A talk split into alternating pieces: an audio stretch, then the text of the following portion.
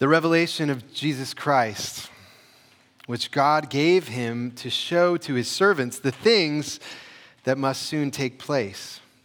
He made it known by sending his angel to his servant John, who bore witness to the word of God and to the testimony of Jesus Christ, even to all that he saw. Blessed is the one who reads aloud the words of this prophecy, and blessed are those who hear and who keep what is written in it, for the time is near. John, to the seven churches that are in Asia, grace to you and peace from him who is, and who was, and who is to come, and from the seven spirits who are before his throne, and from Jesus Christ, the faithful witness, the firstborn of the dead, and the ruler of the kings of the earth. To him who loves us and has freed us from our sins by his blood and made us a kingdom, priest to his God and Father. To him be glory and dominion forever and ever. Amen. Behold, he is coming with the clouds, and every eye will see him, even those who pierced him. And all tribes of the earth will wail on account of him. Even so, amen. I am the Alpha and the Omega, says the Lord God, who is and who was and who is to come, the Almighty. The grass withers and the flower fades, but the word of our God will stand forever. Let's pray together. Gracious Father in heaven, we uh, thank you that you have given us the scriptures. Uh, it is our deep desire to understand them, that they would be our food. Man does not live by bread alone, but by every word that comes from the mouth of God. And uh, Father, uh, we pray that your Holy Spirit would come now and enlighten our minds, help us to understand this text that has been so challenging for your people throughout the years. And um, would you take these words and would you apply them into our minds, our hearts, our lives, into our community, and um, help us understand them? And so uh, we thank you for your presence among us. We pray this in Jesus' name. Amen. Amen. Well, as I mentioned today, we're beginning a, a, series on the book of Revelation, and we'll be looking at the first three chapters of Revelation between now and, uh, and August. It'll probably take us three or four summers to get through Revelation. And it's a bit intimidating to study uh, this book. Probably for those of you who have read it, uh, you've been challenged and wondered at places what is this talking about? You know, there's this scorpion locust and the mark of the beast, and, and there's the seven trumpets. And uh, Revelation is so rich with imagery, and some of you have maybe read it and just given up on it and said, I just don't even read it anymore. I don't know what it's talking about. It's too hard. Um, but when we come to a passage of scripture that we, we feel that way, I, I don't know what this means. That means it's a place where we can grow a place, place where we need to grow and where we need to learn. And this is particularly true in our uh, generation. You know, American Christians have for a long time taken a pretty shallow understanding of the Bible. And they say, well, you know, I believe in Jesus, try to live a good life, go to heaven when I die.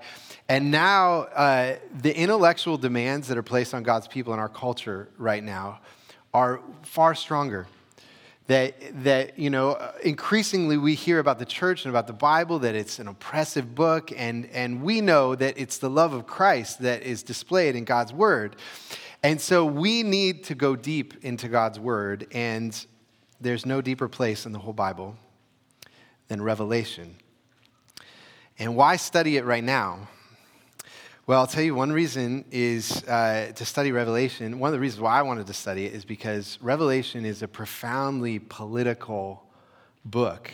Uh, we read about Babylon, which is the, the archetype of the city of man. And uh, we read about the beast with the ten horns that represent ten kings. And even in this passage, it says about Jesus in verse 5 there, he is the ruler of the kings of the earth.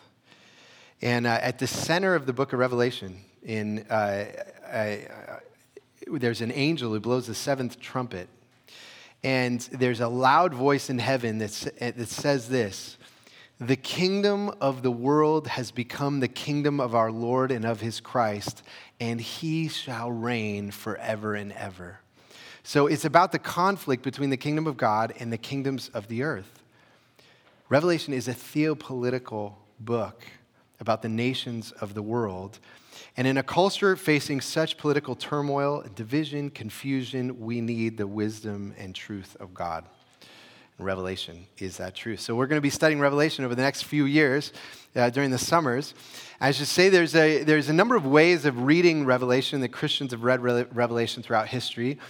Um, I'll, I'll kind of summarize them with three of them. Um, the first reading is what's called the preterist reading of Revelation. The preterist reading says that Revelation is about specific events that happen in history, and they're recorded in these cryptic imagery, but those events largely happened in the first century. So that's the view that I pretty much take of Revelation that we'll be talking about in the sermon.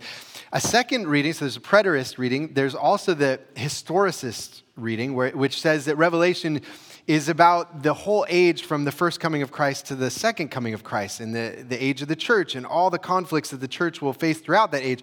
And so it's not talking about specific events, it's more general, um, you know, picture of what the life of the church is going to be in that age until Christ comes again.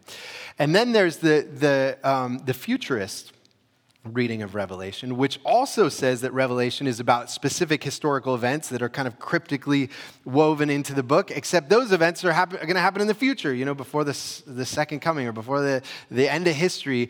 And, uh, and so, um, though I think Revelation is uh, writing largely about the, f- the events of the first century, and I'll explain why as we go through this sermon, I do think there are patterns that happen throughout history and so the historicist reading is right in that sense. There are patterns about God's people throughout history. And Revelation does speak about some things that will happen in the future. And so the futurist reading is also partly true as well. So we're going to benefit from all these readings of Revelation. But this morning um, is an introduction. And we're just uh, going to introduce this book by answering two uh, simple questions What is Revelation? And what is Revelation about? What is Revelation? What kind of book is it? Kind of literature are we reading? What kind of thing are we hearing from? And then, what is Revelation about? What is the main subject matter of the book of Revelation? So, two uh, important questions this morning. The first is this What is Revelation?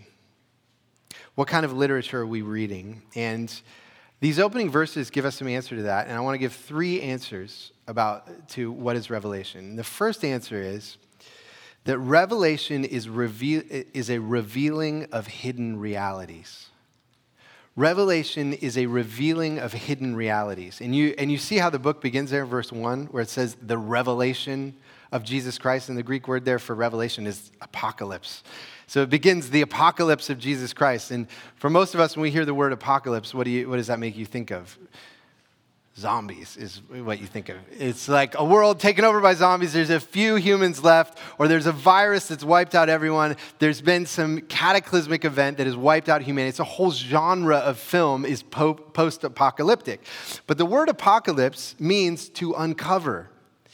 To reveal. In the Old Testament, the word apocalypse was used to uncover the nakedness of someone.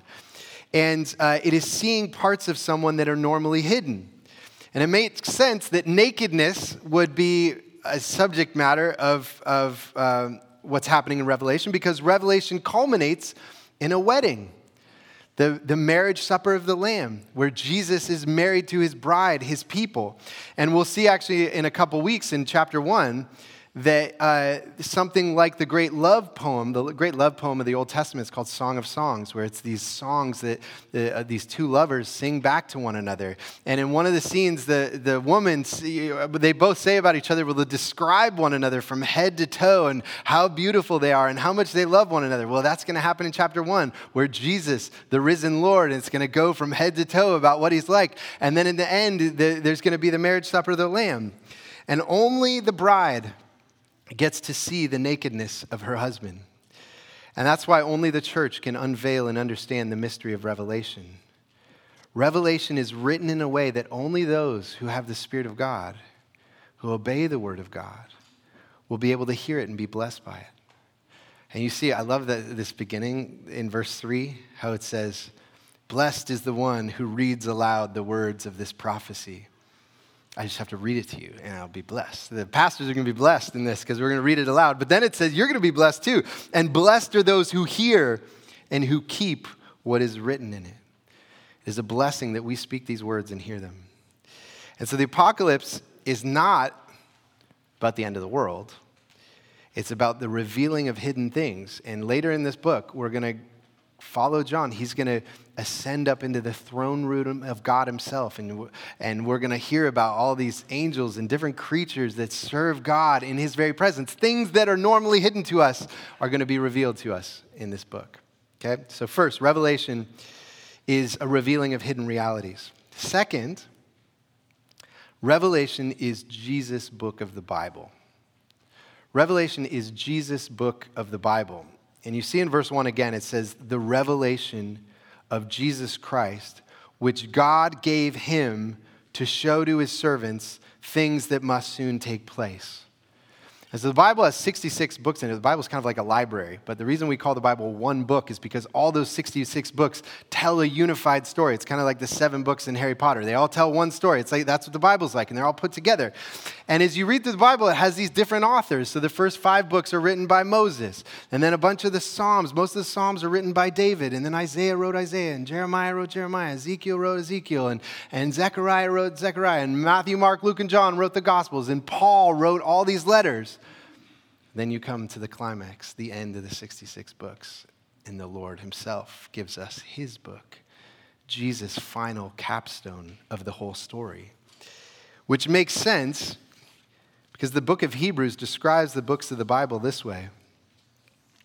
Hebrews starts by saying, Long ago, at many times in many places, God spoke to our fathers by the prophets but in these last days, he has spoken to us by his Son, whom he appointed the heir of all things, through whom also he created the world. And so the Son of God is the final word from God. Who has the final word? Jesus. He's the final prophet, and nothing can be added to him.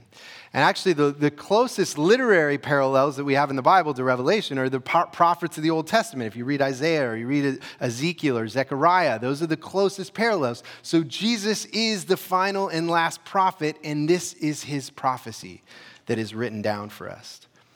And the fact uh, that this is Jesus' book of the Bible explains some of the syntax in the language that's used in Revelation. You see how in, in the second part of verse 1 it says that Revelation was written down by the Apostle John.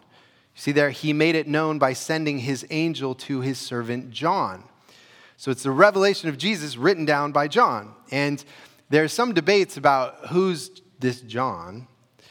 Um, you know, in the Gospels, there's a John who is one of Jesus' closest disciples. And then we have the Gospel of John that, uh, that actually doesn't mention the name John in it. He's called the, the disciple who Jesus loves. We usually think that that's the same John. And then there's, the, the, there's a John who wrote 1st, 2nd, and 3rd John. And then there's this John in Revelation. Now, historically, Christians have said they're all the same John. But some people say the syntax, the language seems so different between the Gospel of John and Revelation. Maybe these are different people. Um, but the syntax is actually not that different. The, there are so many common themes between Revelation and the Gospel of John that even in this passage, you see how John is described. Look at verse 2. John, who bore witness to the Word of God and to the testimony of Jesus Christ. You hear those things, the Word of God and the testimony of Jesus Christ? If you go read the first two verses of the Gospel of John and the last two verses of the Gospel of John, you'll immediately know this is the same guy. It's the same theme that they're talking about. Uh, and the Gospel of John and Revelation are like a two part series.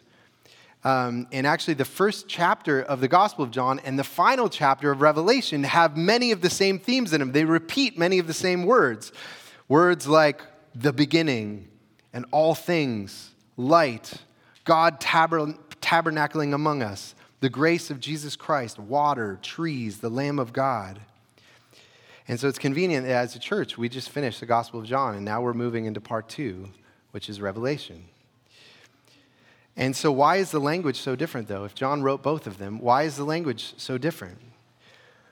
Well, the Gospel of John is uh, John's eyewitness account with, uh, from his own personality. It's Jesus' best friend telling his most memorable stories about him. But Revelation is the book of Jesus dictated to John through angels. And so we should expect the syntax to be different. It's not John's book, it is the revelation of Jesus Christ. Okay, so first two answers. What is Revelation? It's, it's a revealing of hidden realities, and it's Jesus' book of the Bible. Now, if Jesus wrote a book of the Bible based on the other teaching that we have, what would we expect that book to be like? Well, that's the third thing about what is Revelation, is that Revelation is like a parable. Revelation's like a parable. What do we know about how Jesus teaches people? He teaches through parables. He, he doesn't teach literally he uses images. So, for example, when Jesus says the kingdom of heaven is like a mustard seed, if you think the kingdom of heaven is actually a mustard seed, you're not getting his point. That's not what it's about. It's not that the kingdom is actually a mustard seed. Uh, if you take Revelation literally, you're going to be equally as confused. So, how are we supposed to read Revelation if we're not supposed to read it literally? Well, the other thing about the way Jesus teach, does his parables is Jesus' parables always draw on the Old Testament. You know, he says things like, oh, you know, the kingdom is like a vineyard. And if you go back in the Old Testament, you're going to find that Israel was a vineyard throughout the Old Testament. Or Jesus will say things like, oh, you know, the kingdom, it's like this lost son who ran away from his father. Go in the Old Testament. What was Israel in the Old Testament? The Son of God. He's drawing on the images of the Old Testament. And you can see in this passage, you notice in verse 7, it says, Behold, he is coming with the clouds, and every eye will see him. Now, if you just come to Revelation and read that, what do you think that's talking about? He's going to come on the clouds, and every eye will see him. Probably most of us think this is talking about the end of history when Jesus is going to come riding on the clouds and he's going to bring the judgment upon all the nations of the earth. But this is quoting Daniel chapter 7. And you got to go back to Daniel chapter 7 and read what it means about the Son of Man riding on the clouds. And if you go back to Daniel chapter 7, you'll find the Son of Man does not come from heaven riding on the clouds to earth. He comes from earth riding on the clouds to heaven to receive a kingdom from the Ancient of Days and dominion over all the nations of the earth. So, Jesus riding on the clouds, when did that happen? That didn't happen at the end of history, it happened 2,000 years ago when he went back into heaven. And actually, if you read Acts chapter 1, when Jesus ascended into heaven, do you know where he, how he went into heaven? In a cloud. So you have to go back to the Old Testament or you're going to misread everything that Revelation is talking about. In fact, one scholar said that every book of the Old Testament is alluded to in Revelation. It's an incredible masterpiece. Revelation takes the whole Old Testament and weaves it together and shows that the whole thing is leading to Christ. And actually, I've just scratched the surface studying the book of Revelation. In the little study that I have done, I'm telling you, I think it is the great literary masterpiece of all history. Uh, the, there's so many words that are like, this word's used seven times, this word's used 12 times, this is the meaning of that, here's all the layers. And, and, and people have been studying it for centuries. And, and they're still like, I'm not sure I understand it, I'm not sure I understand it. You think, oh, I'm to follow this pattern, it should do this. And then it surprises you. No, it's doing that. It's an incredible masterpiece of artwork. And that's what we should expect because it's Jesus' book. We know that Jesus' teaching is the most wise in teaching in all of history and we should expect nothing less than revelation. So, what is revelation? It's a revealing of hidden realities. It's Jesus' book of the Bible, the final word, the final prophecy that comes from the Son of God. And it's like a parable. It shouldn't be read literally, and it's constantly drawing on the images of the Old Testament. So you're only going to understand it if you understand the Old Testament. Okay? And so that leads to our, our second question then what is Revelation then about? What is the subject matter of the book of Revelation? And again, I'd like to give three answers to that. What's the subject matter? This is uh, important. First, Revelation is about the early church. Revelation is about the early church. And one of the things that's made explicit at the beginning of Revelation is that it's about things that happened to the first generation of Christians. And twice the opening verses insist upon this. You see what it says in verse 1? The very beginning of the book. The revelation of Jesus Christ, which God gave him to show his servants the things that must soon take place. The things that happen in Revelation happen soon after this was written. Verse 3, again, repeated Blessed is the one who reads aloud the words of the prophecy, and blessed are those who hear and who keep what is written in it, for the time is near. We cannot ignore or explain away these clear guideposts at the beginning of the book. The events being described in Revelation are largely about what happened to the early Christians. And some of you might think that Revelation is largely about the end of the world. Um, you know, there in the 90s, there was a series of uh, books about Revelation, the Left Behind series, that said that most of it's about events in the 21st century in the Middle East or in the nations around the world. And uh, Christians have attempted that kind of thing to predict the events that are leading up to the coming of Christ throughout history. And it has failed over and over again. They're always wrong. they've always been wrong. Obviously, they've always been wrong. It doesn't work, and because the whole project is misguided. This passage tells us clearly who the audience of this book is. Look at verse 4. John to the seven churches that are in Asia. And we'll know from the passage we look at next week, these are seven specific churches in Asia that were planted during the first century. And so, Revelation, it's like Paul's letters to the church in Rome, or to the church in Corinth, or the church in Ephesus, or Colossae. They're pastoral letters applying the gospel to the situation of the first century churches. And Revelation explicitly starts off assuring us this book is no different than those books. But you might ask, aren't there things about the end of the world in Revelation? Largely, no. The end of the book does give us a vision of history and the final judgment and the new creation and the consummation of the kingdom in the future. But even in this passage, you know that verse that I read to you in verse 7 where it says, Behold, he's coming with the clouds, and every eye will see him. And we think, oh, that's got to be about the end of history, where Jesus comes riding on the clouds. Except what does it say next? Behold, he's coming with the clouds, and every eye will see him, even those who pierced him. Who are the people that pierced Jesus? Jews living in Jerusalem in the first century. These are first century people. And actually, that's a quote again from Zechariah, Zechariah 12. You got to go back to Zechariah 12, and you find this is about the inhabitants in Jerusalem, in the city of David who are going to mourn over uh, this Son of Man who's going to be pierced. So, um, this is talking about something that will happen in Jerusalem in the first century. So, what event in Jerusalem could be described in the book of Revelation? Well, that's the, uh, the second answer to what Revelation is about. So, first, it's about the early church. The second answer is that Revelation is about the New Testament. Revelation is about the same subject matter as the rest of the New Testament. It's not taking up a new topic. It has the same concerns. It's obsessed with the same things as the rest of the New Testament. And often, the way we read the, rest of the New Testament is we think about the historical context. When you read the Gospels, what are the Gospels about?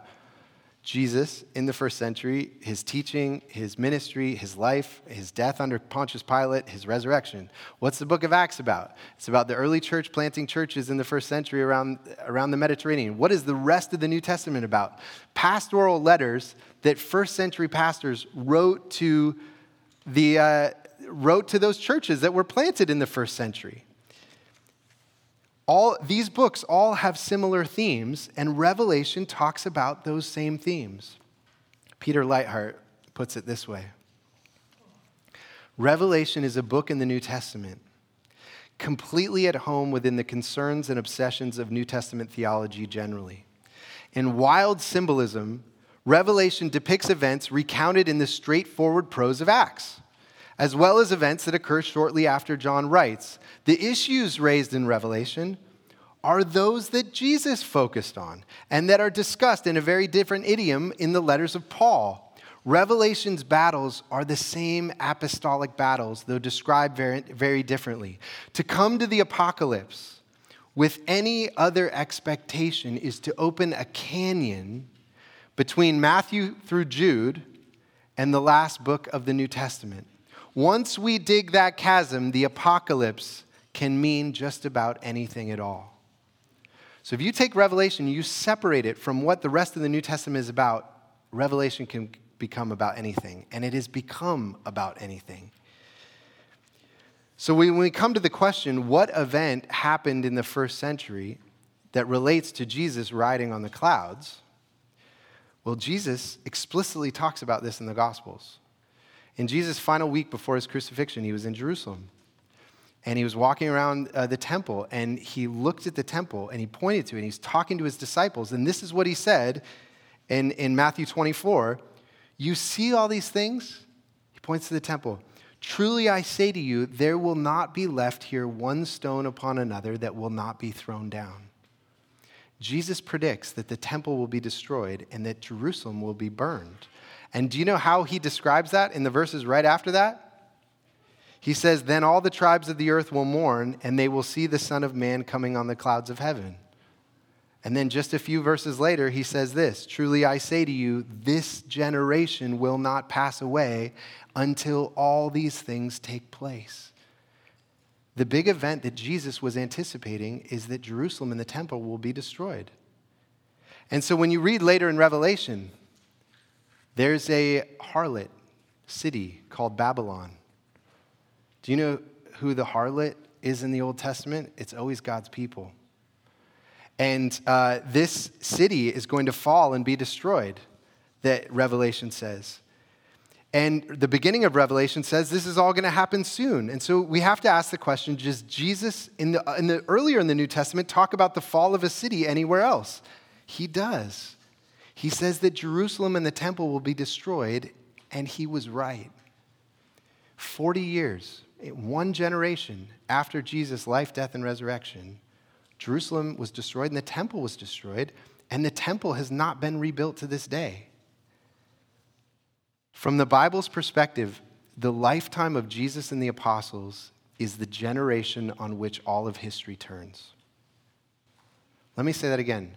From the Bible's perspective, the lifetime of Jesus and the apostles is the generation on which all of history turns. There was an old world that was ending, that had been in place for millennia, and a new world was coming alive. And I wish I could show you the thousand ways that our world has been transformed by that one generation. Radically transformed. It is the turning point of all of history. And that turning point of all history is what Revelation is about. Now, some of you will hear this and say, well, if Revelation is about events that happened in the first century, does it have nothing to do with us or to do with the future? Not at all. It's just like the rest of the New Testament. We don't read Romans and say, well, that has nothing to do with us. We read Romans and we try to apply it into our church. Or we don't read Acts and say that has nothing to do with us. We say they were planting churches, we got to plant churches. We got to do what they were doing in those early books. And actually, we believe that even though those books were written about the first century, they set a pattern for the church in the world throughout history. And again, what's insisted upon in these early verses of Revelation, setting up the whole book, look at what it says, the uh, second part of verse 4 there. Grace to you and peace from him who is, and who was, and who is to come. And then that line's repeated in verse 8 I am the Alpha and the Omega, says the Lord God, who is, and who was, and who is to come. God is unchanging throughout history. His dealings with people are not changing throughout history. And the whole pattern of all history is the death and resurrection of God's people. And that's what Revelation is about. And so, though Revelation is speaking about Jerusalem in the first century as Babylon, the great harlot city, there will be other Babylons and harlot cities. Places where God was worshiped, and then they've turned away from God. And it, Revelation is a warning to them that you will experience the same fate that Babylon, the great harlot, uh, receives in Revelation. And so, what is Revelation about? It's primarily about the early church, and it covers the same topics as the rest of the New Testament, and it should be applied to our lives the same way the rest of the New Testament is. But what is the great topic of the New Testament? When you go through the Gospels and Acts and all the letters of the apostles, what is their ultimate obsession that they can't stop talking about? Well, that's the final answer is that Revelation is about Jesus. He is the great topic that they don't stop talking about. And in the Gospels, Jesus is revealed to us in his humiliation. You know, he came back down as a baby into a poor family and he was homeless and he was friends with outcasts and the poor and the sinners. And ultimately, he was rejected by his people and he's crucified. We see the humiliation of the Son of Man, the Son of God. But in Revelation, we behold Jesus exalted. He is the Lamb who's now seated on the throne. He alone can open uh, the seven seals. He alone has been given all authority in heaven and earth. And you see the way this opening passage just displays the majesty and wonder and mystery of who Jesus is. L- listen to this again from verse 5. And from Jesus Christ, the faithful witness, the firstborn from the dead, and the ruler of the kings of, uh, of the earth. I mean, you can't have more epic names than the firstborn from the dead and the ruler of the kings of the earth. And then it goes on to him who loves us and has freed us from our sins by his blood and made us a kingdom, priests to his God and Father. To him be glory and dominion forever and ever. Amen. Behold, he is coming with the clouds, and every eye will see him, even those who pierced him, and all the tribes of the earth will wail on account of him. Even so, amen. And so when this says this is the revelation of Jesus Christ, it's the revelation that Jesus gave to us, it's his book. But ultimately, it's a revelation of Jesus Christ because he is the one who's revealed in its pages. And so, why will we study Revelation so carefully? Is ultimately to study Christ himself. Because what is revelation? It is a revealing of the hidden realities about Jesus because it is his book of the, the Bible, the final word from God's own Son, the final prophecy, but that, that comes to us like a parable, filled with images that you can't read literally, but it's this great literary masterpiece of all history, tying together all the themes of every book of the Old Testament. And what is it about? What's the subject matter? The same thing the rest of the New Testament is about the meaning of Jesus' life, death, and resurrection and ascension. It's about his servants who have followed him.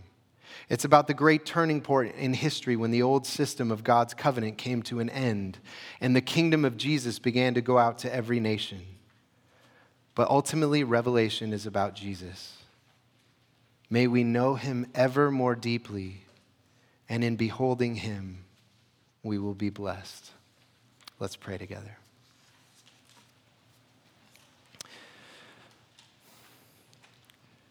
Father in heaven, we thank you and bless you that uh, you would give to your Son this revelation that has been sent to us by angels through the Apostle John. And we thank you that your word has such wild books in it that not only we will spend our whole life studying and never get to the, the depths of its meaning, but the church has studied for centuries and has still not um, arrived at the depths of the wonder of who Jesus is written in these pages. And we pray, Lord, that as we study this book, it would lead us into worship.